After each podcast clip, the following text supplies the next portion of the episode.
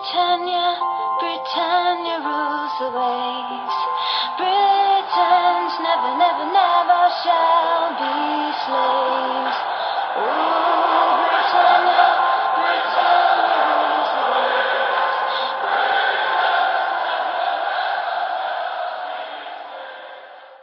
Hej och välkomna till avsnitt 196 utav Svenska FPL-podden. Nu är Game Week 16 avklarad och vi går in i ett litet märkligt VM-uppehåll så här i mitten av november. Vi ska summera Game Week 16, hur det har gått för våra lag. Vi ska kolla lite på november månad, vilka som eh, ja, men vann i både poddligan och Glennligan då vi har månadspriser eh, här. Vi ska också se till att göra en liten summering utav de här första 16 gameweeksen som har varit och en liten höstsummering. Ehm, vi väntar med framåtblickningar. Nu är det fria byten men då vi har ett VM och det är ganska långt bort. Nästa deadline är Boxing Day. Så, ehm, så avvaktar vi med det och kommer i ett senare avsnitt. Ehm, vi spelar in idag tisdagen den 15 november och vi är fulltaliga. Stefan, eh, hur var Cypern? Ja men Cypern var, var riktigt nice. Eh, 25 grader och konstant sol. Eh, det är svårt att klaga på eh, när man ja, men brottas med mörkret hemma i, i Sverige och, och Stockholm. Mm. Har varit borta några, några avsnitt här, nu, nu kommer det tillbaka. Eh, Arsenal ligger etta i Premier League, vilket de i stort sett har gjort hela säsongen. Men du ligger även etta i, eh, i poddkampen här internt. Ja, nej, det är mycket som, eh, som eh, har fallit väl ut här eh, under hösten. Jag har dessutom inte tagit ett enda minuspoäng, så att, ja, mycket ovanligt. Men ja, vi får se om jag kan hålla i det och om Arsenal kan hålla i det. Eh, men det är kul. Eh, man hade gärna velat fortsatt eh, här och, och liksom haft fler veckor, även om mitt lag är i ganska dåligt skick skulle jag väl påstå efter några panikbyten här senaste gameweeksen. Men eh, nej, nu blir det lite break, eh, kanske kika lite VM-matcher eh, och ladda upp för, för Boxing Day sen eh, vad det lider. Ja, det är en upp och, ner, upp och nervänd säsong. Både du och jag eh, står här eh, efter 16 gameweeks utan dragna minuspoäng. Men Fredrik, eh, du har ju tagit minuspoäng. Mm, det är kanske det som har varit problemet, det som gör att man ligger i botten där. Men nej, slår från underläge nu, har ingenting att förlora. Eh, avslutar med en riktig skitvecka. Så att eh, nej, det kan bara bli bättre, jag siktar bara uppåt. Ja, det var väl rätt vecka att ha en dålig vecka om man säger så. Eh, och det jag tar med mig in i det här är att jag är den enda faktiskt utav oss som, som avslutar med gröna pilar.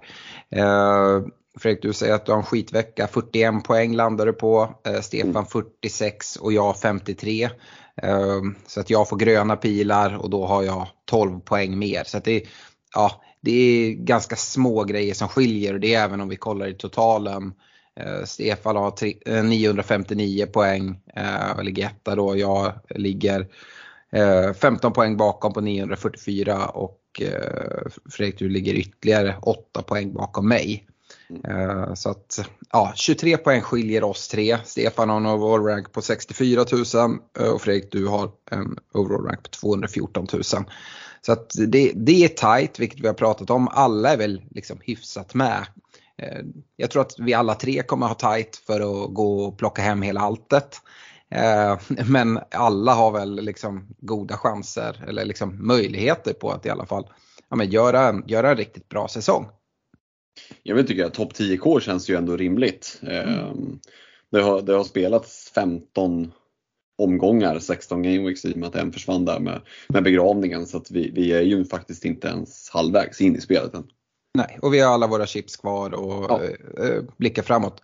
Eh, det, det, man kan säga här om vi kollar Game Week 16 är väl att vi, vi alla tre gör, gör ja, men, lyckade byten. Eh, Stefan, eh, du väljer att byta ut Calvert Lewin och går till Darwin Nunez och får in hans fina 13 poäng. Eh, och eh, Fredrik, du ville ju så gärna gå dit men mm. från Mitrovic så hade du precis inte råd att få nöja dig med andrahandsvalet i Firmino. Men du får ändå en return där. Darwin på, på, via Wish. Känns det lite som. ja. Eh, så att, ja, nej, men visst är det så. Och sen, eh, nej men bytena följer ändå väl ut. Eh, eller bytet föll väl ut. Så mm. det, det, det, är inte så mycket att klaga på där. Men det är klart, jag var, jag var betydligt gladare efter, det, efter Haaland-blanken än vad jag var när hela gameweeken var avslutad. Det är klart. Ja, du, du valde ju att sätta bindet på Salah. Jag sa ju det att jag hade gjort det också Mm. eh, om jag hade haft båda. Eh, men eh, ja, det hade jag inte så satte det på Håland och mycket riktigt, jag är helt rätt. Eh, Salah tar ju dubbelt så mycket poäng som Håland den här gameweeken. ja, det är ju så. Men eh, nej, varför jag landade i Salabinden egentligen var att eh, när jag valde att byta in Firmino tänkte jag att ja, men jag måste ju gå på, på Liverpool-spåret all in här nu. Eh, och tidiga matchen på Håland. Jag kommer att straffas om han flyger, men ah, vad fan. Är det någon gång man ska chansa då är det väl när Salah har den här drömmatchen. Jag tänkte att Southampton kommer att se virriga ut bakåt. Det gjorde de ju också. Salah hade ju ett par lägen, hade ju lätt kunnat gjort åtminstone en balja i alla fall. Mm. jag tycker att Salah var närmare att göra två mål än vad Haaland var ju ett. Ehm. Ja, Stefan, om vi i den här podden ska summera hösten så kommer det vara svårt att inte nämna Håland här lite senare. Men det här var väl ändå en av Hålands absolut blekaste insatser va? Ja, nej, jag såg, eh, såg bara slutet av den här matchen. Eh, och jag, det är klart att eh, jag hade ju svårt att inte bli glad när, när Tony gör det där 2-1 målet när, när City trycker på. Men, nej, men de skapar väl inte så mycket. Det var väl lite bud på några straffsituationer som, som blev avvinkade men eh, annars så var det väl inte så här, eh, någon strålande insats av, Nej. av City. Eh, och lite skönt att de, ja, men, när de fick sin seger där sent mot mot Fulham på, på stopptid så var det lite skönt att de, eh, att de tappade poäng här när de var illa ute. Mm, verkligen.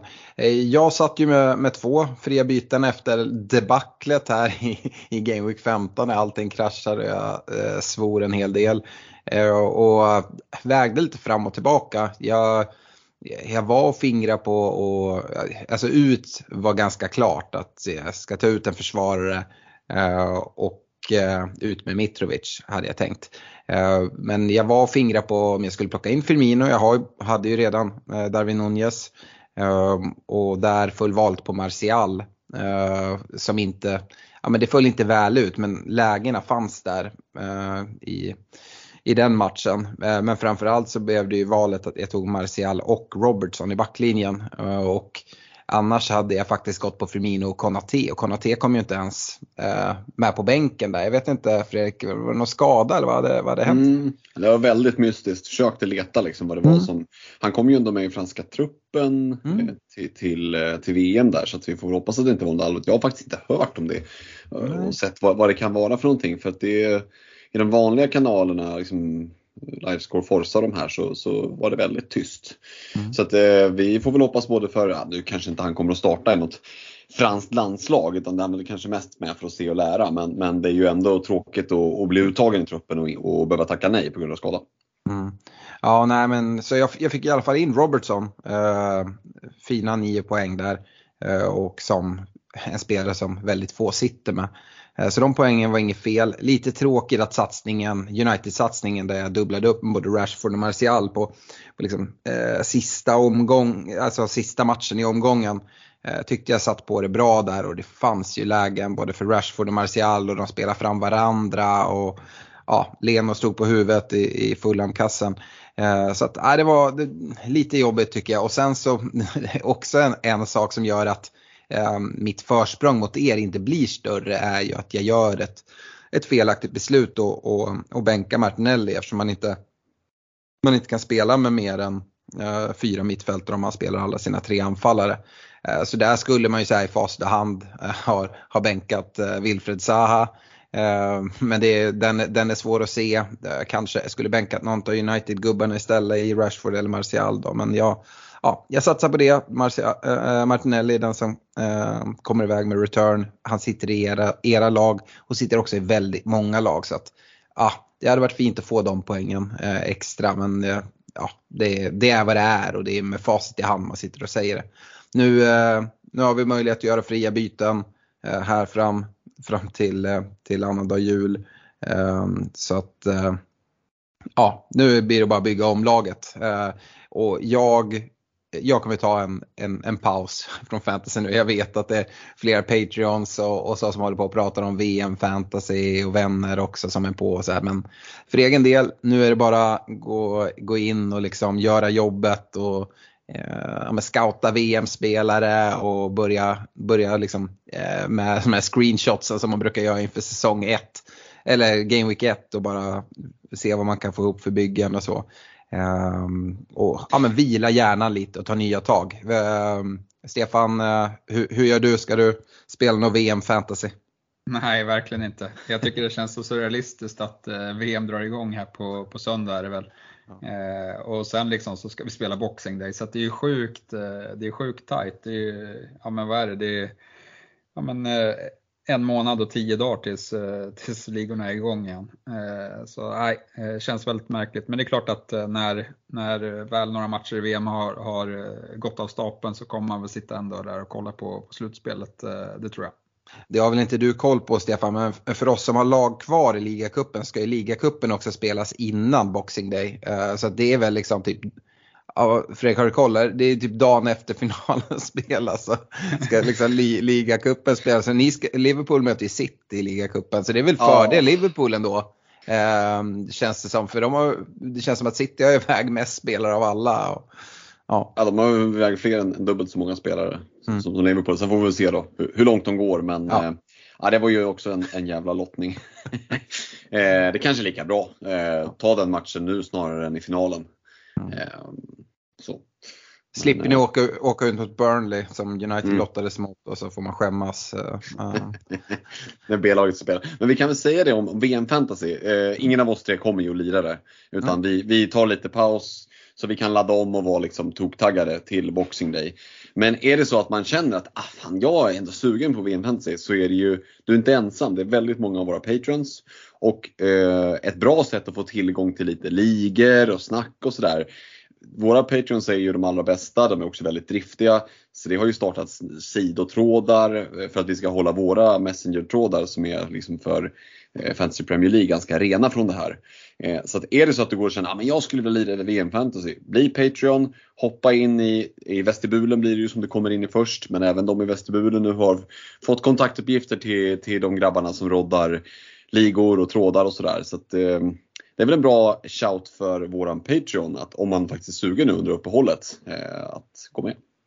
Ja men absolut, patreon.com svenska FPL och jag, jag, tycker man kan slå ett lite extra slag för det nu. Eh, om man har gått i tankarna med att, med att hoppa med eller inte så är det perfekt läge nu att kunna vara med i liksom lite sådana här trådar och, och snacka VM. Eh, det är som att ha massa kompisar i, i soffan när man, när man kollar matcherna. Det har jag sagt tidigare när man kollar Premier League men det blir samma här på, på VM då. Eh, men, men dessutom så har vi ju, och Game Week 17 kommer ju vara Eh, väldigt viktigt och där kan man få ja, mycket, mycket bra, man kan, bra bollplank och få lite idéer eller bolla idéer som man själv har med, med andra managers och så. Eh, så om ni har gått i tankarna, passa på att gå med. Eh, vi kör regelbundna utlottningar utav grejer. Ni kan välja att stötta oss med 25, 35 eller 50 kronor i månaden. Så eh, stort tack till alla er som, som redan stöttar oss där.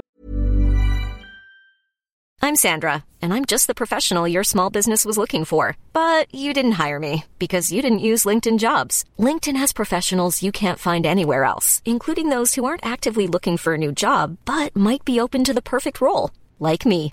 In a given month, over 70% of LinkedIn users don't visit other leading job sites. So if you're not looking on LinkedIn, you'll miss out on great candidates like Sandra.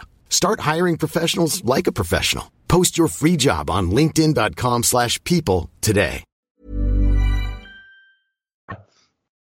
Vi eh, ska, ja nu nämnde vi Patreon, men eh, vi kan ju nämna våra, våra partners i övrigt också. Eh, Olka Sportresor, nakata.se Unisportstore.se, Superclub, Netshirt och Glenn Sportsbar. Och vi har ju även, det känns lite konstigt så här den 15 november säga att november månadspris är, är utspelat och eh, det är avgjort. Och där eh, så har vi ju dels en eh, Eh, ett månadspris i poddligan som Superclub eh, då står och med ett spel och delar med. Och vi har faktiskt två gubbar som har samma poäng, 160 poäng. Ehm, det är Per Pettersson och Pontus Berglund. Men eh, vi följer ju fantasy-rankingen så går på samma, samma system som, som de gör. Det finns ju i slutändan när man kommer till någon virtual coin toss så där får vi i så fall dra lott. Men ehm, här är det faktiskt eh, Per Pettersson som plockar hem priset. Och jag är osäker på när det är månadspriser om det är antal byten som, som avgör eller om, för att på enskilda Game Week så är det ju eh, flest gjorda mål vet jag. Uh, har du koll på det Stefan? Nej, det har jag faktiskt inte. Nej. Men i, i, vissa, i vissa fall ser man att man har samma placering som, som en annan person och då är det så att det är helt oavgjort. Eh, är det så att en står som etta och en som tvåa så är det inte något slumpmässigt eller att det är vem som eh, börjar på liksom A och vem som sen kommer senare i alfabetet utan då är det på eh, enligt de fantasyregler som är. Så det var nära för Pontus men stort grattis till Per. I eh, Glenligan, Glennligan, som är vår betalliga som vi har tillsammans med Glenn Sportsbar, eh, så tävlade vi om en, ett väldigt fint pris här i november och det var en resa till London och till Sellers Park för att se Crystal Palace för sig och en kompis, flygboende matchbiljetter. Och vinnaren här är Sebastian Engfors Nyqvist och han tog faktiskt 166 poäng och den som då är lite, lite med i matchen eh, märker direkt att men, han borde ju vinna poddligan. Men han har ju missat att gå med i poddligan. Vilket jag skulle säga till Sebastian att där har du lite oflyt för att inte nog med att du går miste om ett superclub. Du hade även legat totalt sjua i poddligan vilket är väldigt imponerande poäng.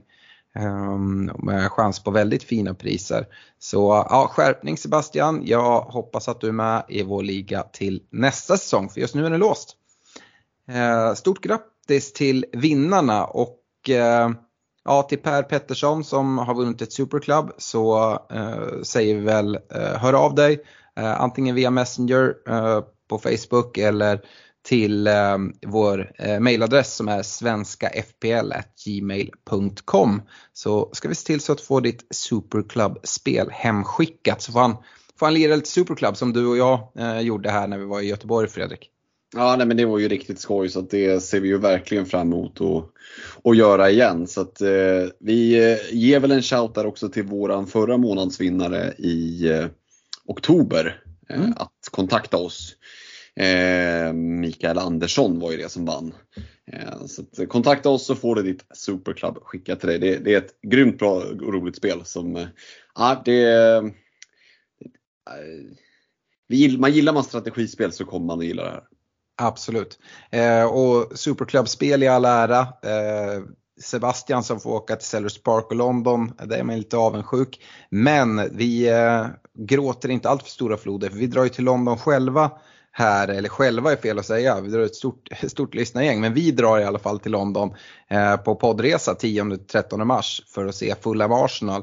Och eh, Stefan, jag antar att liksom det här läget som Arsenal har nu, är du rätt sugen att åka över till London och kolla, kolla lite Arsenal?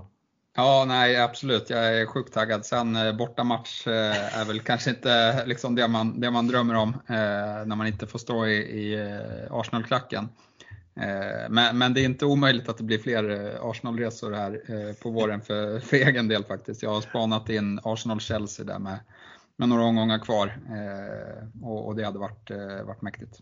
Ja, Nej, det blir att hålla nerverna i styr där. Alltså det, det, med allt, vad allting pekar på så ser det ut som att ni kommer vara med där uppe. Jag vet inte Fredrik, du gratulerar ju Arsenal till till andra platsen här för några avsnitt sen. Uh, är det något du vill, vill revidera eller du står stå kvar? Jag är fortfarande övertygad om att Man City kommer att vinna men det, det är ju inte tu tal om att Arsenal gör en väldigt, väldigt fin säsong hittills. Så det är ju bara hatten av för det.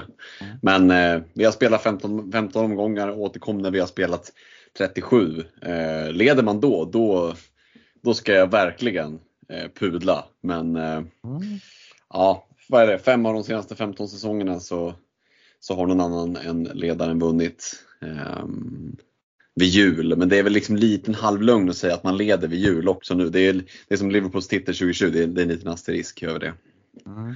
Det är det. Sen ska man säga det, det är verkligen kniven mot strupen för, för City. Nu har ju inte City och Arsenal mötts än. Um, men skulle det vara så att Arsenal går och, och plockar en seger mot, mot, City där, då börjar det bli lite tufft. Eh, men som sagt, det är mycket om och men. Det vi får avvakta och se lite vad, vad som händer. Eh, jag vill i alla fall slå ett stort slag för poddresan. Om ni inte redan har bokat den, se till att göra det. Vi har en del platser kvar, eh, men det är många som redan har bokat. Så eh, Viscot Craven Cottage är fulla med Arsenal och eh, ja, det spelas ju en hel del fotboll även eh, samma helg. Så att eh, man eh, får se lite hur spelschemat landar men möjlighet att se en andra match, det har i alla fall jag tänkt ta den chansen. Får vi se om det blir QPR Watford i, i Championship eller om vi åker till, till Sellers Park precis som eh, Sebastian och, och kollar Palace City eller Spurs Forest, West Ham, Villa. Så det, det finns matcher eh, att välja på eh, i London eh, samma helg som vi ser Fulham Arsenal. Går vi vidare till eh, höstsummeringen eh, så sa jag det, jag tänker så här, det är lika bra att avhandla årets spelare på en gång eller höstens spelare och bara säga Håland. Eh, det finns flera som förtjänar omnämnanden men vi ska inte göra någon Seb Larsson och utse eh, Xhaka till, till höstens spelare ändå. Eller vad, vad säger du Stefan?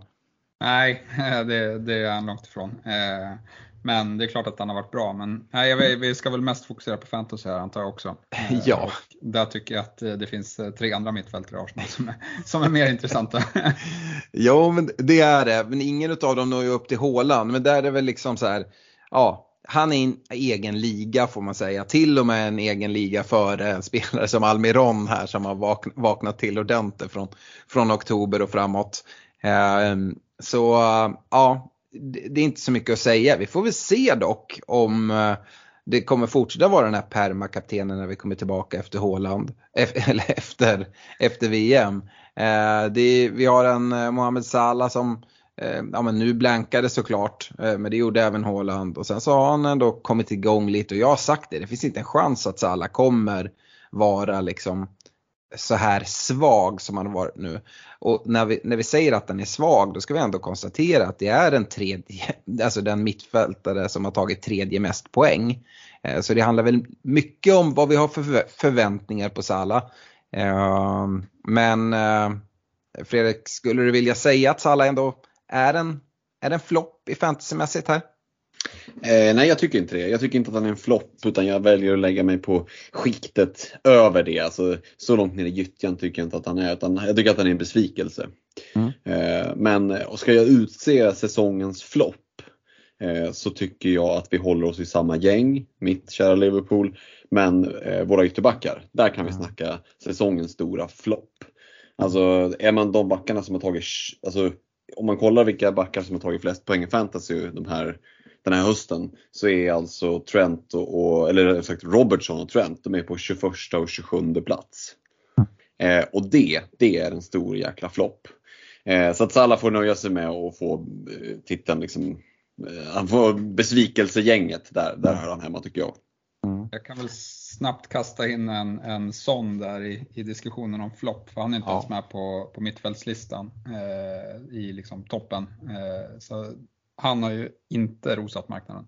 Nej, jag, jag, håller, jag håller med er båda. Eh, börja med dig, dig Fredrik. Eh, Sala, absolut, det är en besvikelse. Jag har talat om det hela tiden. Jag tycker att eh, det, det blir ganska drastiskt att, att prata om flopp. Eh, men man har så höga förväntningar. Helt rätt ställda och det är ju en besvikelse som du säger. Men flopp är långt att gå när det liksom bara är, är, är två mittfältare eh, som, som har plockat fler poäng. Och det är Kevin De Bruyne, vilket är ganska rimligt på förhand att han kan vara där uppe och slåss med, med Salah. Och så är det en Almiron som, som ingen såg komma från, från någonstans. Och han ska vi prata om, om separat. Men eh, ja, det är ändå det är ändå okej okay med poäng som kommer från Salas, Salas fötter.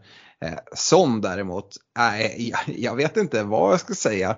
Eh, samtidigt som liksom Kane ser ut som en helt magisk spelare som vi hade pratat väldigt mycket mer om om inte Haaland hade varit i ligan. Som liksom den självklara forwarden som ja, man kanske hade varit permakaptenad i, i många matcher när, när, man då känner att Salah har varit, ja, men, haft det lite tufft.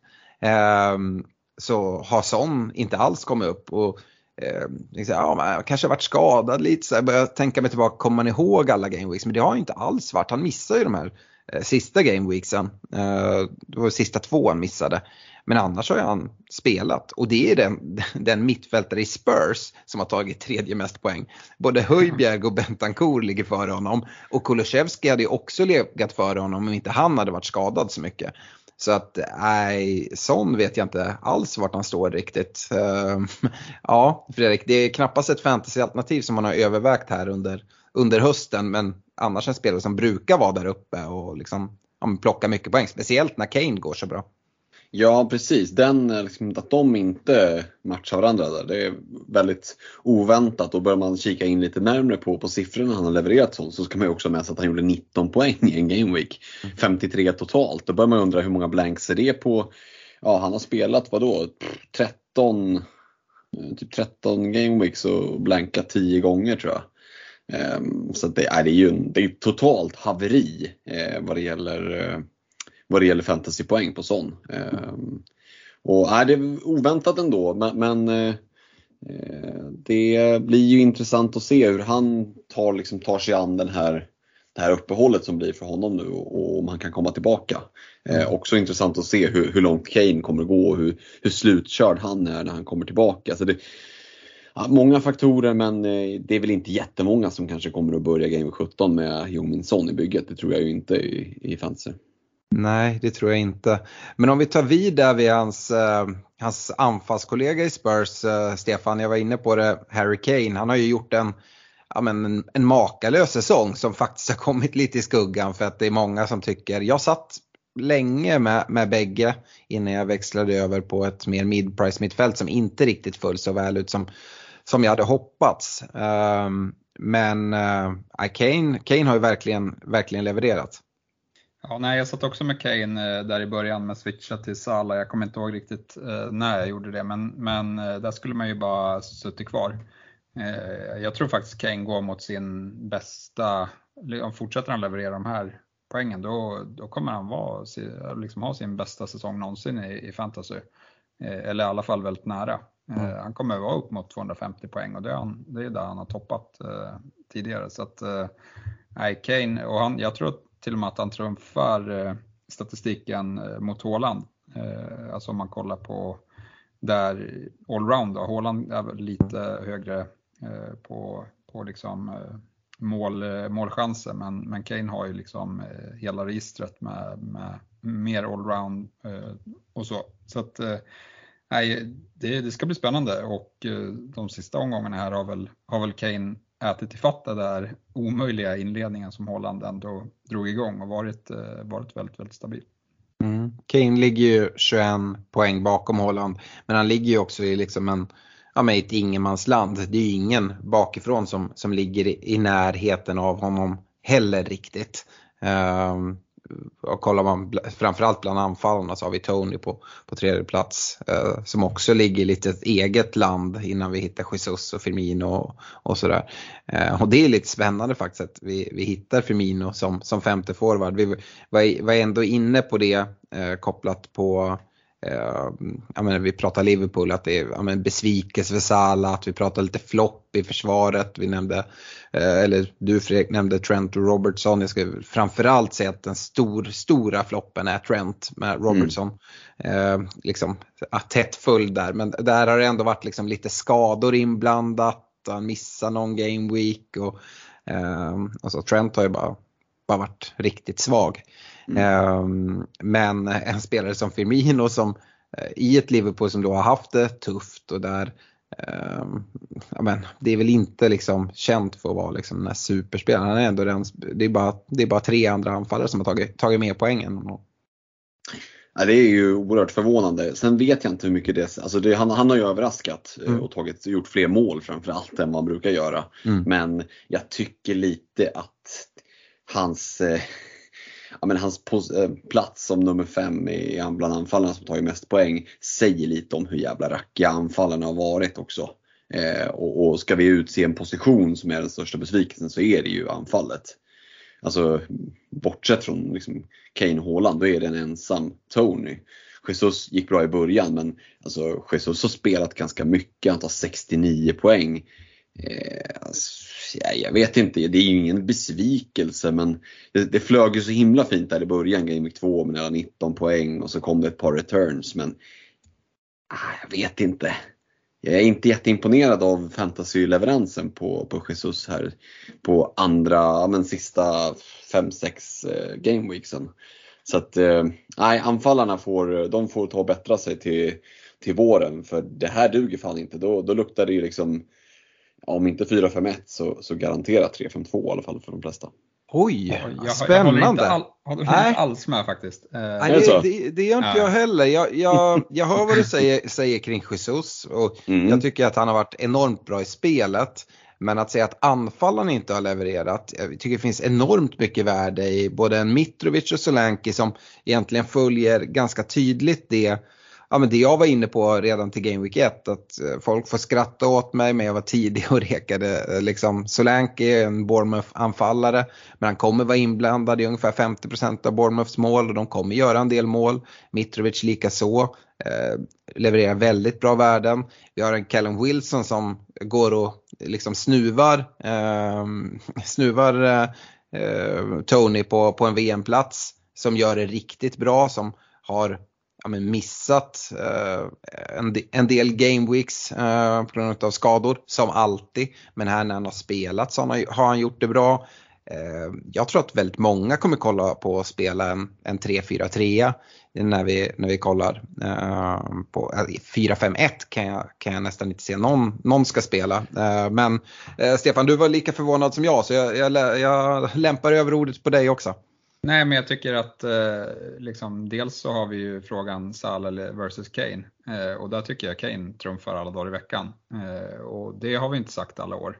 Och sen som du var inne på, Jesus är väl en besvikelse fantasymässigt. Samtidigt eh, tror jag att ja, men, han är ju inte en klockren avslutare.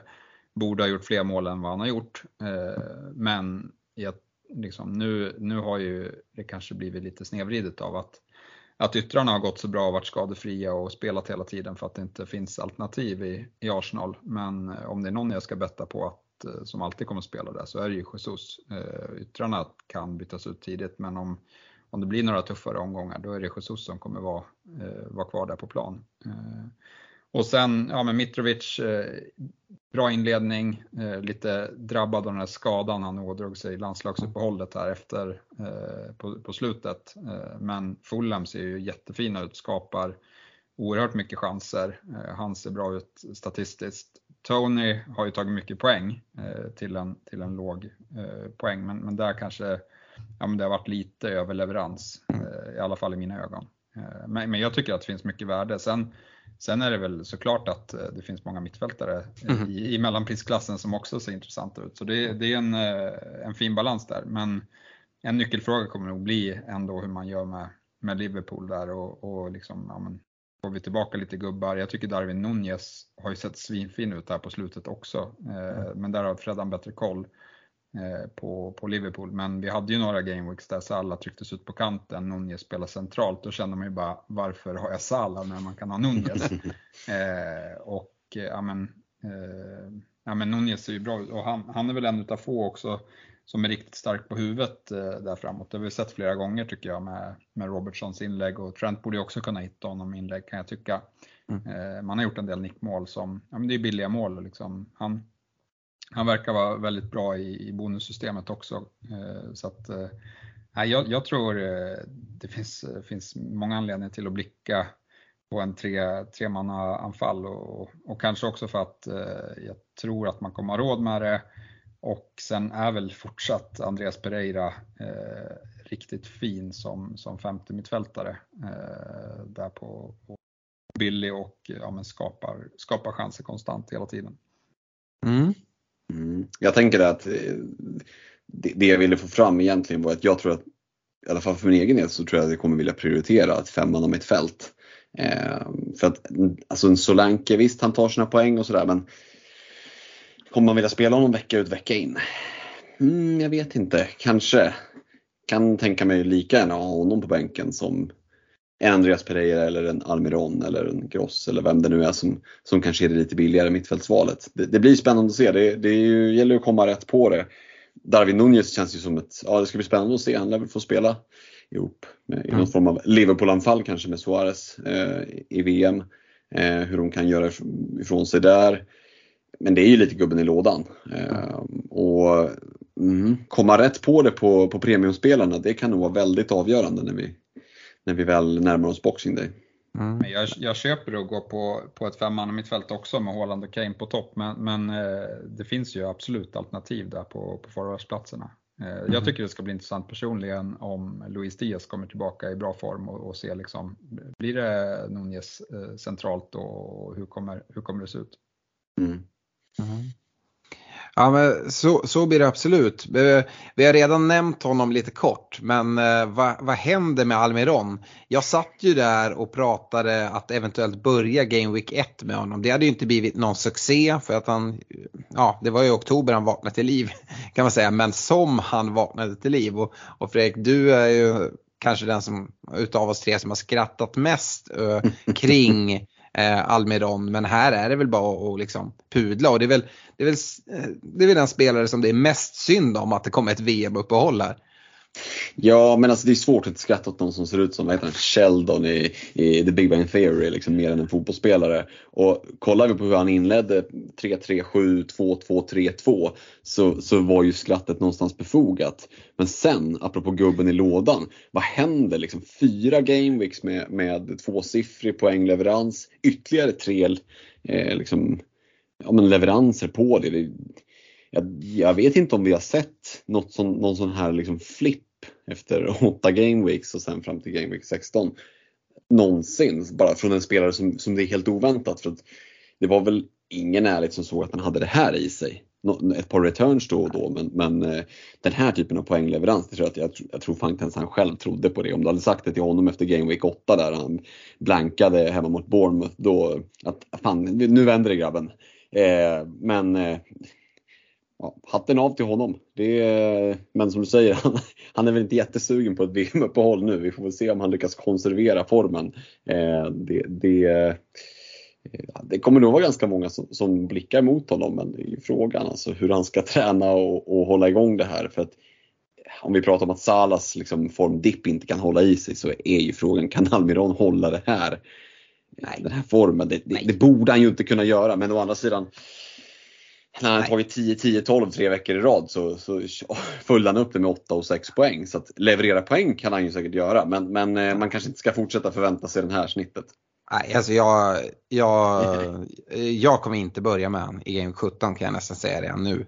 Um, alltså sen så, så här, killen går in på 5,0 i pris. Du var inne på liksom hans poängproduktion. Han hade ju 5,0 i Eh, han, var, han kostade 5,0 även i Game Week 9 och hade liksom net transfers ut då. Eh, nu kostar han 5,8. Han har tagit eh, 3 poäng mer än De Bruyne. Han har tagit 11 poäng mer än Salah. Är den mittfältare som har tagit mest poäng. Och, ja, men Haaland och, eh, och Kane och Trippier är de spelare som har tagit mer poäng än honom i, i hela spelet. Eh, och då är ju så här, kollar man på Newcastle när alla är friska då är man ju till och med så här, har han ens en plats? Eh, Wilson, Alexander Isak, Saint Maximin. Alltså, jag vet inte om jag hittar plats till Almiron. Eh, det är klart att han inte kommer bänkas nu. Men kommer han vara den givna startspelaren i, i 38 gameweeks? Nej, det tror jag inte. För jag tror inte att han kommer hålla den här nivån och det finns konkurrens där. Sen så vet jag att det är liksom lite så här skrattretande att säga när alla är friska. För vi vet att Wilson inte kommer vara frisk liksom en, en hel säsong. Och han kommer absolut fylla en roll i Newcastle. Men äh, det är en så här, han kommer in i någon fluk där liksom, det spelar ingen roll vad han gör för att få poäng. Det var väl här i Game Week 16 som han ja, men driv, driver på bollen bra och får en assist när han bara får bollen lite långt ifrån sig och så kommer ett avslut. Um, ja, jag vet inte. Var, vart står ni i, i Almiron då? Uh, Stefan, om vi börjar med dig. Är det någon spelare som du är sugen på att plocka in till Game Week 17? Ja, nej, jag har ju inte övervägt honom speciellt mycket. Eh, kanske lite här på slutet, men, mm. men eh, ja, nej, jag vet inte. Men samtidigt, Newcastle imponerar ju stort eh, och jag gillar ju spelschemat rätt mycket. Så jag vet inte, det, han är rätt farlig att sitta utan nu när liksom där man har team selected by på, på 35% så vi får se. Mm. Eh, det, antingen så sitter man utan här och väntar. Leicester har ju sett bra ut eh, defensivt på slutet och Arsenal borta en svår match. Mm. Men, ja, men ser man över liksom fram till Game Week 23 då är det ju ett bra gäng matcher för Newcastle som, som ser riktigt fina ut. Så att, det, eh, nej, jag, tycker det, jag tycker det är svårt. Det är ett bra spelschema. Däremot är det inte svårt att bara få glida vidare. Att hitta tre Newcastle-spelare som man vill plocka in. Och det enklaste valet är väl ja, men, kanske säsongens spelare bakom Håland i, i Trippier. Eh, tycker jag. 96 poäng har han tagit hittills och eh, ser ju så oerhört fin ut. Eh, bonussystemet älskar honom. Eh, precis som som de älskar alla eh, ytterbackar som, som tar hörnor och fasta situationer och sånt. Men det är inte nog med att han gör det, han har ju en fin fot och får poäng ifrån det. Och sen har jag varit inne på det länge, Newcastle är ett lag som är ja, men, tajta bakåt, framförallt hemma på St. James's. Och det ser man ju direkt att ja, men, Pope är den målvakt som har tagit mest poäng. Eh, kollar vi topp 10 försvarare som har tagit poäng, ja men då har Newcastle sin backfyra eh, inom alla är innanför topp 10. Där Trippier då är, är i topp såklart. Men ehm, ja, jag har inga, inga problem att dubbla upp ett Newcastle-försvar och gå på Wilson som, som en anfallare. Eh, och då till exempel gå utan Almiron. Eh, men eh, ja, vad säger vi om Newcastle Fredrik? Almiron kan du absolut prata om men även de här övriga spelarna jag nämner. Ja, nej, men det är ju ett, ett lag som, som verkligen har svängt från ett par säsonger sedan. Och, och ja, men du nämner det med Ken Trippier och jag tycker att han förtjänar det. Blir, allting blir lite med den här asterisken när Haaland finns. Så han kan liksom inte bli säsongens spelare även om han någonstans på ett sätt förtjänar det. Så han ska få en egen kategori. Årets Trent, årets Trent Alexander-Arnold. Eh, när Trent inte är sig själv så har ju Kieran Trippier klivit in i, i den rollen tycker jag. För att jag tycker att med, med Trippier i bygget så så han har liksom fyllt den rollen och jag tycker att det blir extra tydligt när vi på, går vi tillbaka de senaste poddarna här så har vi liksom bollat upp hans namn som ett kaptensalternativ lite sådär i, mm. i utkanten. Eh, på ungefär på samma sätt som vi har gjort med Trent tidigare säsonger. Eh, så att eh, årets, höstens i alla fall, Trent Alexander-Arnold, det går till Kieran Trippier och jag är mäkta imponerad. Han är ju given förutsatt att han inte går och drar något jävla knä eller någonting här nu i, i VM. Jag skulle säga att han är en av de mest givna spelarna i mitt bygge till Game 17. Mm. Ja, jag, det är också en av de mest givna eh, för egen del.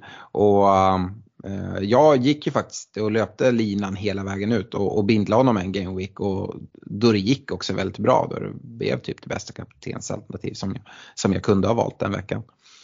Ehm, det är inte att, att, man ska dit varje vecka och, och bindla men eh, bara att man är där och fingrar någon vecka och faktiskt till och med eh, löper linan ut någon gång eh, säger en hel del ehm, om honom. Ehm, Stefan, vad säger vi i övrigt om eh, övriga New Newcastle-spelare? Selling a little or a lot? Shopify helps you do your thing however you cha-ching. Shopify is the global commerce platform that helps you sell at every stage of your business. From the launch your online shop stage to the first real life store stage, all the way to the did we just hit a million orders stage. Shopify is there to help you grow. Shopify helps you turn browsers into buyers with the internet's best converting checkout. 36% better on average compared to other leading commerce platforms because businesses that grow grow with Shopify. Get a $1 per month trial period at shopify.com/work. shopify.com/work. Hi, this is Craig Robinson from Ways to Win, and support for this podcast comes from Invesco QQQ the official ETF of the NCAA. Invesco QQQ is proud to sponsor this episode and even prouder to provide access to innovation for the last 25 years. Basketball has had innovations over the years too. We're seeing the game played in new ways every day. Learn more at Invesco.com slash QQQ. Let's rethink possibility. Investco Distributors, Inc.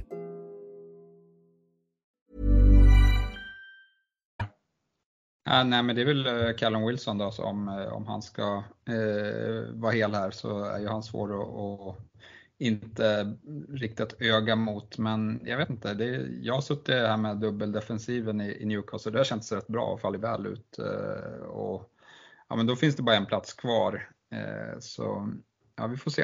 Eh, men två, två gubbar kommer jag nog ha från Newcastle när, när det drar igång. Eh, det tror jag. Mm. Ja, samma här. Um, vad har vi missat för spelare att prata om? Ja, vi måste ju prata om Danny Ward i, i Leicester. Herregud, alltså han, har, han har suttit i mitt bygge sen Game Week 1. Eh, men han har inte gett mig alltså mer än, ja, jag vet inte, en poäng tror jag. Kanske att jag fick fått två poäng någon Game Week.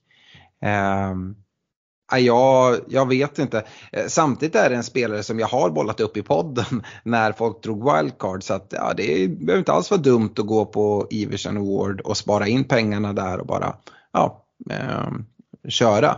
Och de som gjorde det, där kan vi ju börja prata. Det, det var ju mycket spekulationer i, i fantasy-community att ja, nu kommer Iversen ta platsen. Det var ju till och med folk som, som valde Iversen före Ward i ett wildcard där man bara hade en Leicester-målvakt och gick på icke-spelande för att spara 0,1. Um, ehm, men Danny Ward, jag vet inte, tillbaka från, från de döda och helt plötsligt så det är också en överleverans ska jag säga. Han borde inte ha så mycket poäng som han har. Men, uh, ja, men det är väl från Game Week 9 som han uh, egentligen kom in. Då, uh, han släppte in mot Bournemouth i 10. Annars är det, är det nollor. Ah, han släppte en mot City, den här jävla de Bruyne frisparken. det, får man, det kunde inte ens han göra något åt. Men annars är det liksom bara nollor rakt igenom och det är räddningspoäng och bonuspoäng. Och ni har ändå varit på några awardpoäng mer än vad jag har gjort. Där ni har liksom roterat lite. Jag har bara sagt att jag, jag spelar Pope rakt, rakt av nu och så får Ward sitta där som en liksom, icke-spelande. Men um, ja, jag vet inte. Uh, Fredrik, uh, man ska ju välja två målvakter här till, till Game Week 17. Uh, eh, är det att dubbla upp i Leicester och spara pengarna där eller? Ja, det är definitivt ett alternativ skulle jag säga. Eh, det är, mm, fortsätter de att se ut som de har gjort och liksom få ordning på det. Jag, jag håller med om att det är lite överleverans och man börjar ju undra vad, vad de har druckit för, för supershots, Almiron och Ward där inför Game Week 9 när båda bara liksom på en femöring vänder och blir liksom Buffon och Messi över en natt. Eh, så att ja, alltså med det schemat, det kommer finnas chans till nollor. Eh, vi nämnde Pope sen tidigare så, men målvakterna har väl inte heller, liksom, det är inte det är ganska safe att dra chansningen om man nu kan kalla det för det med dubbelt eh, Leicester-försvar. Eh, Förutsatt att de inte faller ihop totalt så kommer du inte tappa jättemycket mot någon annan keeper sannolikt. Eh, det låser visserligen upp två Leicester-platser men som, som de har sett ut vet jag inte. Du, det kanske räcker med en, en spelare till därifrån. Eh, så jag skulle definitivt säga att dubbelt, eh, dubbla Leicester-keepare eh, är ett alternativ inför Game 17. Mm. Ja, jag stänger inte heller dörren för det. Jag vet inte vad du säger eh, Stefan. Det enda som är är ju att man låser två Leicester-platser. Jag är ruggigt sugen på Madison till, till Game Week 17 om vi pratar, pratar och, och kikar redan nu ditåt. Eh, och sen så eh, Kastanj som du har suttit med eh, en del Stefan har ju gjort det väldigt bra måste jag också säga. Samtidigt går man på Leicester-målvakt så går man ju inte på Kastanj ändå skulle jag säga. Nej, eh, det är väl därför jag, de gånger som jag inte har spelat Pope, det är ju för att jag tycker att Newcastle har haft en, en dålig match eh, och mm. nöjt mig med att spela Trippier. Men problemet är ju att jag har ju Ward och Kastanj och eh, det har ju blivit att man har då fått dubbla upp Leicester-försvaret istället. Men, men där skulle man ju haft mer tilltro då. Mm. Kastanj 7 nollor på de senaste åtta mm. och sen drog han till med ja, men en 12-poängare eh, i den streaken och, och, några bonuspoäng på det. Så han har ju snittat eh, klart över 6 poäng i, i liksom 8 gameweeks här. Eh, mm. Så att, eh, nej, eh, riktigt eh, fint. Men jag vet inte, jag, jag, såg ju den där matchen mot Tottenham, jag tror de släppte in sex mål, men jag tyckte Kastanj var fin. Det var ju då jag tyckte, det var då jag fick span på honom och sen, ja, sen liksom, man hade ju aldrig kunnat drömma om att det skulle bli sju nollor på, på åtta matcher efter det, men ja. Galet. Mm. Kan det vara någon eh, negativ både för Ward och, och Kastanje att eh, en liksom, annan försvarsspelare, James Justin, eh, nu är borta resten av säsongen och behöver ersättas. De har ju Luke Thomas där som jag antar går in jag vet inte hur mycket det påverkar, kanske försvagar, eh, försvagar försvaret lite men Ja. Lär ju inte få en defensivare roll. Eh, det tror jag inte utan han, han kommer fint där på kanten. Men, ja, men tyvärr så är det väl Vardy i hög form man vill ha där inne för att han tar ju riktigt fina, eller i alla fall i sina, Mm. sina prime days så tar han ju riktigt fina löpningar och eh, ja, men den kombinationen får man ju se allt eh, mer sällan. Eh, men, men Kastanj har, har en ganska bra inläggsfot och brukar hitta Vardy där. Ja, ja Stefan, vad, vad säger du om en James Madison som jag bollar upp som en spelare som jag verkligen kikar mot här för, eh, för framtiden? Ja, nej, men han har imponerat. Eh, Vi, vi pratade inte så jättemycket om liksom den mittfältsklassen, den 8 miljonsklassen. Där kan man väl säga att eh, ja, men Bowen som var för dyr från början, han har ju floppat totalt. Eh, Mm. Inte alls kunnat leva upp till, till sin fjolårssäsong. Men även en Mason Mount är ju inte i närheten av vad, vad de andra presterar. De, de och, och Luis Diaz, han har ju tyvärr haft otur med skador. Men annars är det ju Madison, Saka, Foden, eh, alla är ju med där uppe på, på runt eh, 80 poäng. Eh, problemet för Saka är väl att både Ödegaard och Martinelli har tagit, tagit mer poäng än honom och kostar, ja men det är en ganska stor skillnad i pris där på en och en halv miljon cirka till, till de två. Så att, ja nej, Madison är ett alternativ men det finns, finns många, jag tycker Trossard i, i Brighton ser ju fantastisk ut eh, också. Eh, och ja men kanske, ja men det, det är fina spelare att ha. Mittfältare har många väg till poäng. Eh, Trossard och Madison är ju sådana talismaner för deras lag. Så att, eh, ja, eh, mittfältsligan, blir, det blir svårt att, att boxa in en, en Salah där känner jag, eh, bara, bara spontant. Mm.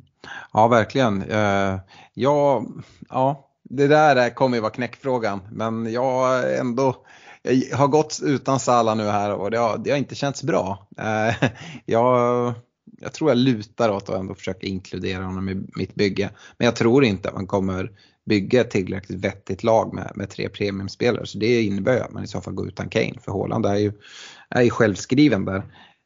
Um, så får vi se, jag hoppas väl på något sätt att det ska bli någon så här rejäl, rejäl trötthet på, på en Harry Kane. Det kan inte hålla i sig. Uh, och uh, sen, ja det, här hopp, hoppas vi väl allihopa, ingen, ingen av oss är Spurs-supporter och allra minst du Stefan. Men jag tycker att Spurs, alltså de har fått alldeles för mycket poäng. Eh, Det här har inte med fantasy att göra men det är helt galet så som de har spelat och så har de ändå kommit iväg med något så här, ja men liksom eh, tre poäng i slutet som de inte alls är förtjänta av. Men den alltså- enda, ja, Jag var så enda som är- nedslagen. Ja, ja. när, när de går och vänder, alltså vänder tre gånger om mot Leeds och sen går de dessutom och gör en jävla oförtjänt eh, mål på stopptid. Det var ju för sig Kulusevski som låg bakom eh, mycket av den där vändningen tyckte jag när han kom in. Eh, Ja. Men ja, nej, den var sur och så Uniteds segern på det. Nej, det var, det var en tråkig omgång sett till vad konkurrenterna lyckades eh, prestera. Ja, förutom City då som kanske är den viktigaste att kolla på just nu. Eh, Du, eh, du Fredrik, apropå det, jag fick det ju inte riktigt att pudla om, om Arsenal och, och deras chans jag, till jag, jag, titeln. hör vart du är på väg. Jag Men vi är på väg. är på väg till en Kulusevski. Som var så oerhört felprisad. Nu som sagt har han ju, till och med Son som är en flopp har tagit mer poäng än honom, men det är på grund av skador. Hans Mm. roll rätt in i Conte Spurs, ja, där är det nog läge för en pudel eller? Definitivt. Det, det är en av de största pularna jag lagt i mitt liv. Och, det jag tänkte säga där när jag och Stefan gick in samtidigt att den som faktiskt har gjort sig förtjänt av sina poäng det är ju Kulusevski som har sett fruktansvärt bra ut. Och väldigt tråkigt att den här skadan kom men nu får han det här uppehållet och, och bygga lite matchfitness, kommer säkert att spela lite träningsmatcher eh, liksom, och jobba sig i kapp. Det känns som en riktigt rolig, pant är fel ord, eh, chansning, en bra, det skulle, det där skulle man kunna vara tidigt på här. Till, om inte kanske till och med till, till Game Week 17 och, och tycker han har sett sylvass ut. Tror att han kommer få ganska mycket förtroende från Conte. Det, det är omöjligt att Conte kan ha missat att ja, men de andra ser klappkassa ut och han ser superhet ut så han måste ju få lira. Ehm, så att, nej, stor pudel och ja, han har verkligen bevisat och det är ju väldigt roligt som svensk. Ehm, vi, vi behöver ju eh, all kvalitet vi kan få. Så att, um, nej, Kulusevski, det- Premier League, prissättarna hade rätt, jag hade fel. ja. Eh, när vi ändå är inne på den här prisbilden, vi pratar jättemycket om de här 8,0 mittfältarna inför, du var inne på det Stefan, det är många som har underpresterat sådär. Eh, Foden har vi inte stannat upp så mycket vid, jag skulle säga att det är en typisk sån här snegungespelare för många. Vi här i tre i podden, vi kom ju rätt, rätt på det med, med våra, våra wildcards Eh, och fick hans fina poäng. Men det var ju många som, som bytte innan efter de poängen och bytte då, ja men många bytte ut Trossard där efter blanken eh, och gick på Foden och svor och Pep började trolla. Um, Stefan, hur tänker du kring eh, en spelare som Foden? Uh, förstår du att folk känner sig ja, men rätt, rätt trötta på, på ja, kanske inte Foden utan snarare Pep. Och hur ska man tänka med City, eh, City-spelare utöver en, en, eh, en Haaland eh, när, när vi kommer tillbaka. Spelschemat är ju inte, eh, är inte kanon på något sätt. De har ju tre stycken eh, bortamatcher på ganska kort tid mot ja, men Chelsea United och Spurs. Um, City i och för sig immuna mot, mot spelschema kan man säga men ja, även de påverkas ju såklart av spelschemat. Ja, nej men Chelsea och Spurs tycker jag ser så dåliga ut så att eh, de matcherna så har jag inget problem. med. Visst, United har sett bra ut, det kommer säkert bli ett, en tuff match, eh, derby och, och liksom ett United på uppgång. Men, ja, men jag tycker väl fortsatt att Cancel och Haaland är väl givna i mitt bygge. Eh, det tror jag eh, ändå. Cancelo kanske man skulle kunna tänka sig att, gå utan men samtidigt, eh, ja, han har inte sett svinfin ut men när, när det väl blir en nolla och han, han tar ju bonus och grejer. Nej, han, han känns ändå bra även om han kanske inte är bra värde för, för pengarna där i backlinjen. Att, att det finns andra som, som aspirerar på hans plats. Men eh, Ja, mm. då, då, ska, då ska kanske Trent och Robertson visa mer än vad de har gjort eh, om, om Cancelo ska ut ur bygget. Det är lite så jag känner där. Mm. Och Foden eh. som sitter mittfältare då? Ja, nej, men där har man väl en positiv bias som du säger. Vi kom rätt på honom allihopa. Eh, han bara dundrar in poäng där. Eh, mm. Sen den enda spelaren jag stör mig mer på är väl Bernardo Silva som jag lyckades byta in de två sista omgångarna. men eh, nej, men han är väl han är väl lite jobbig så. Eh, det kan vara samma sak med Sa eh, som, som jag haft en längre stund. Man, han är så dålig och så dålig och man är sugen på att byta ut honom och sen gör han 12 pinnar. Eh, mm. och, och liksom, det gäller att ha tålamod med sådana där spelare och spela dem hela tiden ändå. Mm. Annars så riskerar man att hamna som du nämnde, i en snegunga där man ja, men kanske byter ut den när han väl plockar poäng och, och sådana saker. Men jag tycker, han, jag tycker han ser bra ut. Eh, han är inget måste, det finns så många andra mittfältare som, som man kan äga istället och det är en ständig huvudvärk ska man väl ha med sig när man det är inte bra för hjärtat när man måste sitta där och, och liksom kolla livestreams och ja, starta Foden eller startar han inte. Och, ja, det, det, det, är enklare, det finns enklare spelare att äga i, i spelet. Mm. Fredrik, hur resonerar du med sittspelare? Du valde ju att gå utan Caselo och måste säga att du har kommit undan rätt så, rätt så fint med det på något sätt. Mm. Ja, verkligen så. Eh, oförtjänt bra och det, det, den turen vet jag inte om jag kommer att våga lita på. Eh, det har ju varit fint att ha bara trippy och sen bara liksom billiga backar just att man har lastat mm. ganska tungt. Jag har ju gått på ja, men, tre premiumspelare framåt och det har ju varit tack vare att backlinjen har varit väldigt lätt. Eh, får se om jag vågar det. Och, Kommer du välja samma ja. tre premiums? Eh, nej, det kommer jag nog sannolikt inte att göra. Eh, inte nu efter, efter VM och det är nog ganska stor risk att Cancelo sitter där i bygget. Det känns som en eh, han är också så pass högt ägd att det passar rätt bra att bara ha honom och sitta och mysa där och, och kan ta offensiva poäng i vilken match som helst. Att, nej, är, men jag tycker mittfältet är jättesvårt i, i City. Eh, och, och, Foden, eh, jag tycker att han och en spelare till förtjänar utmärkelsen som höstens snedgunga. Eh, det finns Foden och en spelare till som det verkligen har varit så här, kliva in i rätt eller fel tillfälle på. Eh, och det är Foden och sen är det Rodrigo i Leeds. Eh, som också har varit en sån riktig upp och ner spelare där folk har hamnat snett. Så att, eh, mm, nej, City mittfältare får vi väl återkomma till eh, inför Game 17 och så där. Det känns jättesvårt att säga nu men, men eh, det bevisar väl bara att den här pepprouletten, den, den, man tror att man, att man ser ett mönster och det, sen så inser man att man man spår i kaffesumpa. Det, det, är liksom bara, det är bara gissningar. Ja. Nej, Rodrigo har ju helt rätt i. Han startade med tre helt underbara eh, game weeks och sen så bara gick han ner och var ja, men helt under isen fram till så här precis innan vi, vi går in i VM-uppehållet. Jag tror mycket har att liksom korrelera, korrelerar med att, att Bamford är borta. Mm. Ehm, och han får en annan position då. Um, och ja, vi får väl se vad som händer med Bamford. Men han har haft en del skade, skadebekymmer. Är han borta så är det en riktigt fin spelare att gå på. Uh, prisat 6,3 och ja, men, ja, men, ta bra poäng. Han har tagit lika många poäng som ja, men, uh, Ödegård, Martinelli, Madison. Alla de har tagit 77 poäng. Och, um, det är ju riktigt imponerande, speciellt sett till att han ja, men, i typ 10 gameweeks tid tog ett år och två år bara. Mm. Um, men lite allmän omvarning på Rodrigo där att när alla är hela och friska, är han verkligen helt given? Ja, alltså han är ju där och slåss men det är ju inte så att han är första namnet på pappret. Det tror jag inte. Jag tror ju att typ en Aronsson är mer given som, som startspelare eh, mm. för Yes Smart. Så att, mm. Mm. Ja, um, vi har nämnt ganska många spelare. Uh, jag skulle vilja nämna lite kring, kring United-spelare. Jag avslutar här med två stycken i Martial och, och, och, Rashford, fick ingen utdelning för det. Men United har ju eh, ett riktigt fint spelschema när vi kommer tillbaka på kort sikt med tre fina startmatcher innan City och Arsenal ska, ska rivas av i Game Week 2021. Um, ehm, men sen så öppnar det upp igen. Och eh, en spelare som, vi in, som inte kom till spel här i Game Week 16 men ändå som har imponerat väldigt mycket. Jag har varnat lite grann för honom för att han har stått på fyra gula. Det är en Diego Dalot som nu är iväg med Portugal.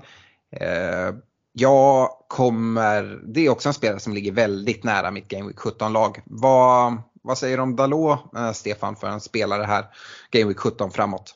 Ja, men han har varit sugen på att få in eh, rätt länge faktiskt. Eh, han har ja, men plockat mycket bonus. United har sett bra ut defensivt i alla fall när Varann eh, var hel. Mm. Eh, och eh, nej, men det, det som har hindrat mig är att han har stått på fyra gula och då har det varit så jävla riskabelt att, att trycka av det där bytet. Eh, mm. Så att därför har han inte kommit in. Men nu är det ju fria byten. Och han är så pass billig så att uh, han, kan, han kan man chansa lite med, uh, är mm. min take på det hela. Och sen om man då får, får den där avstängningen och, och liksom hur den faller ur så kanske han försvinner ur laget i samband med det. Men, Nej, han var, han var avstängd här i Game Week 16. Ja, han var avstängd. Ja, men då mm. så. Då, så. då är det ju ännu, ännu mycket närmare att han, han kommer sitta i bygget.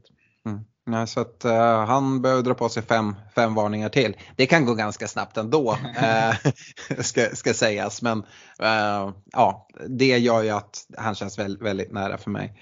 Um, hur, eh, hur är det annars med dig Stefan? Eh, Arsenal ser jättefina ut eh, både rent fotbollsmässigt och fantasymässigt. Det finns många alternativ där. Eh, ja. Startar man med, med tre Arsenal-gubbar i Game Week 17 och vilka i så fall? Ja, men jag tycker det är inget, man behöver absolut inte ha tre eh, gubbar. Jag tycker att spelschemat är, eh, det är några tuffa matcher innan det här, det här riktigt fina spelschemat kommer igång, eh, skulle jag säga. Eh, Brighton borta, Newcastle, Tottenham, United. De fyra matcherna känns eh, lite svårare. Men sen efter det så, så är det ju en grön, grön autostrada och eh, där bör man nog ha tre från Arsenal. men Ja, det är nog att balansera upp det skulle jag säga. Eh, en back i alla fall, eh, en mittfältare och sen är det väl om man ska ha Jesus eller, eller dubbla mittfältet då. Mm. Jag tycker väl att nu kommer ju Martinelli, eller vad säger nu kommer ju Ödegaard med, iväg med mycket poäng här sista gameweeken och matchar ju faktiskt eh, Saka. Eh, men stalltipset är väl ändå att Saka med straffarna kommer ta mer poäng än, än Ödegård eh, gör över säsong. Eh, det tror jag. Eh, så, men nej, jag är lite besviken där att eh, jag var ju jäkligt tidig på att eh, tro och se att Saliba skulle eh, göra den där platsen till sin, eh, men har ändå missat att eh, få in honom i, i bygget tidigt. Eh, så, så, det är jag besviken på från, från årets säsong. Det är, det är min stora, stora besvikelse. Mm, absolut. Eh, jag skulle ju, nu, nu kommer Fredrik eh, börja skrika här. Eh, jag skulle vilja säga att eh, om man nu vill ha en Arsenal-försvarare då går man hellre på Gabriel än Saliba om man inte har suttit med Saliba sen, och hängt med i värdeökningen. Eh, Saliba är faktiskt dyrare än Gabriel nu eh, och jag tycker att, att Saliba kommit iväg med lite för många poäng. Jag tycker att Gabriel är ett större hot eh, i luften. Dessutom så har vi det här avstängningshotet som, som vi pratade om för Dalot. Saliba står ju på fyra gula. Um, så att om man ska plocka in ett Game Week 17 och inte redan sitter med Saliba och har mycket uppbyggt värde. Då hade jag gått på Gabriel. Vad, vad säger du om det Stefan?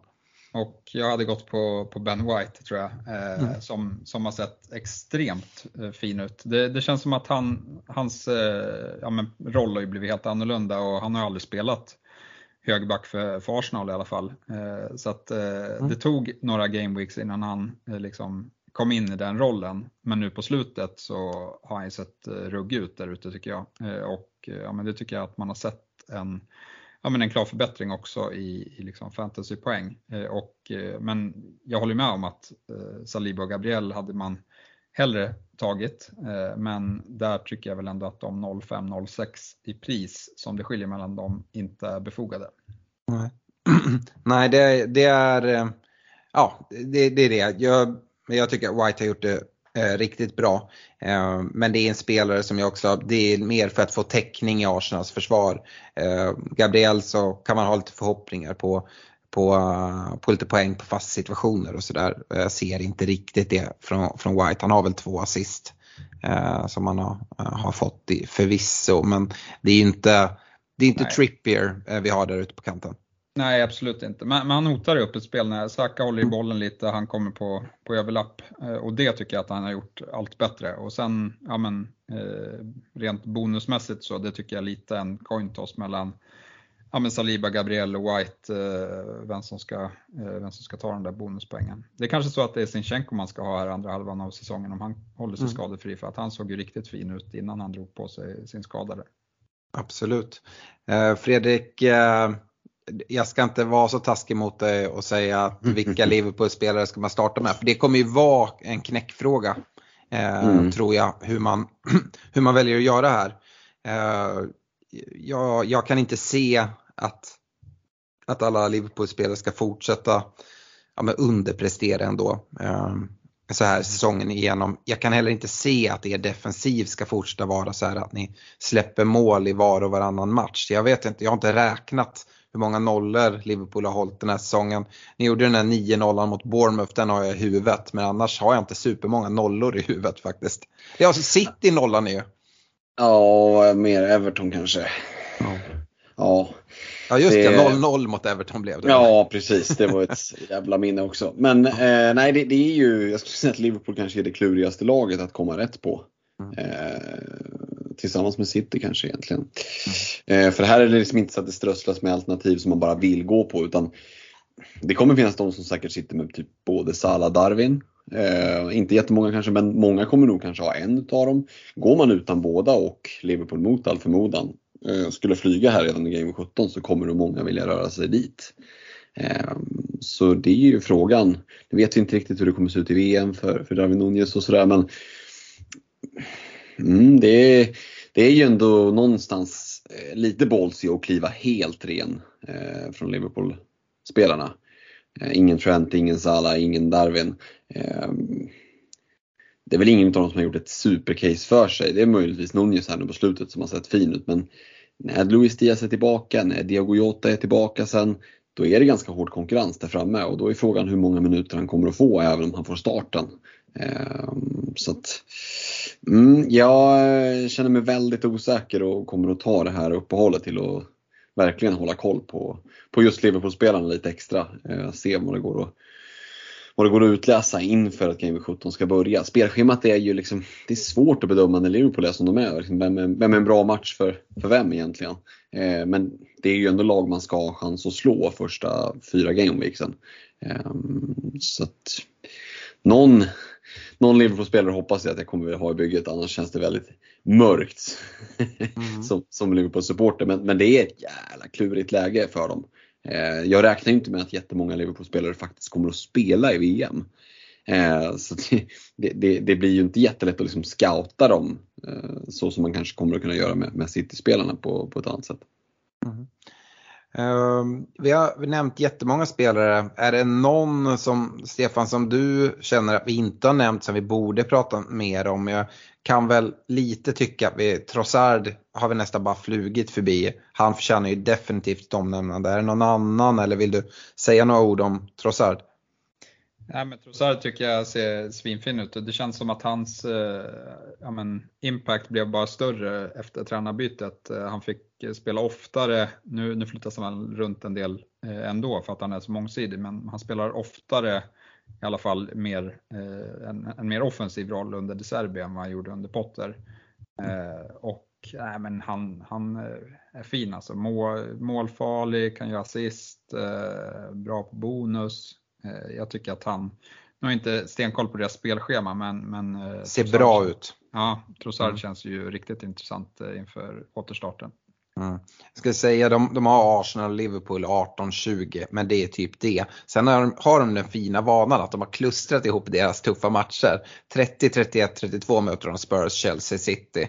Eh, vilket då gör att det är ganska grönt i övrigt. Och de har ju två uppskjutna matcher och det är Bournemouth och Palace.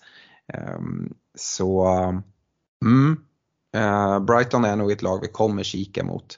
Eh, Fredrik, om jag ställer samma fråga till dig, är det någon spelare som du känner vi inte har pratat om som vi, vi borde ha pratat om?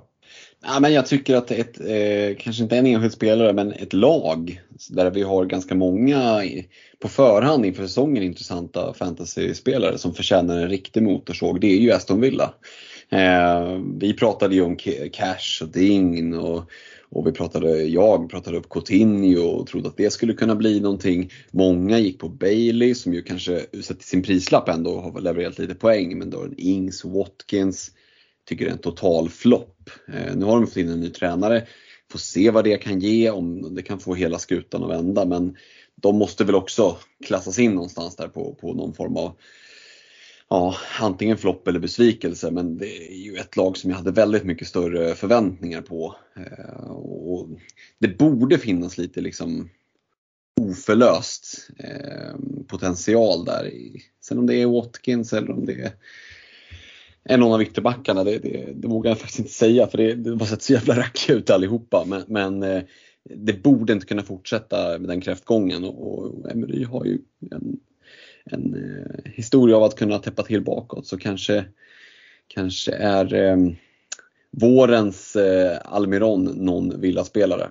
Vem vet? Mm. Ja. ja, vi får se där. Eh, det vi eh, i alla fall kan säga ett annat lag som faller in under lite samma kategori som vi heller inte har nämnt speciellt mycket. Det är ju Chelsea. Eh, ligger väl åtta tror jag i ligan. Eh, och har haft det riktigt tufft. Vi har haft en del skador. Eh, framförallt en Reece James som kanske såg som det liksom, bästa fantasyalternativet. Så det har ju blivit påverkat såklart. Eh, men annars eh, svårt att veta vart man har dem och se om Potter får ordning på det här. Eh, det är ju annars, annars något, nu pratar vi Ward och, och Iversen som målvaktsalternativ. Eh, men att komma in, det såg ut som att Kepa skulle ha den där platsen innan han gick och skadade sig. Ehm, men han ska väl vara tillbaka där ja, men, ungefär tills när, när Premier League är tillbaka. Frågan är ju bara hur, ja, eh, hur det blir med vem som, som ska få, få den där platsen. Jag tror att Kepa kommer ta tillbaka den. Eh, men eh, ja, det återstår att se. Det skulle kunna vara en målvakt som, som man vänder sig mot i alla fall här, här framåt och kunna få en Chelsea-målvakt för 4,5. Um, ehm, men uh, jag tycker vi har, har, uh, har pratat ganska mycket uh, kring spelare. Vi kommer ju prata väldigt mycket mer om det här gällande uttagning ju närmare vi närmar oss Game Week 17 och Boxing Day.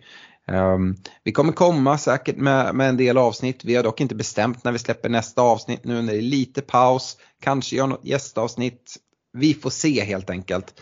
Men um, stort tack för att ni har lyssnat och som vi sa tidigare, vill ni spela eh, uh, VM Fantasy, gör det. Uh, passa på att bli Patreon, gå med uh, och kom in i lite gött snack om dels Premier League när det är tillbaka med uttagning men även om och kring VM. Så ja, eh, jag kommer njuta av lite paus nu i alla fall och sitta och fingra på, på, på vad som händer. Eh, så um, ha det så bra tills vi hörs igen. Hej då! Ha det bra! Ha det gott, tja! Mom deserves the best, and there's no better place to shop for Mother's Day than Whole Foods Market. They're your destination for unbeatable savings, from premium gifts to show-stopping flowers and irresistible desserts. Start by saving 33% with Prime on all body care and candles. Then get a 15-stem bunch of tulips for just $9.99 each with Prime. Round out Mom's menu with festive rosé, irresistible berry chantilly cake, and more special treats. Come celebrate Mother's Day at Whole Foods Market.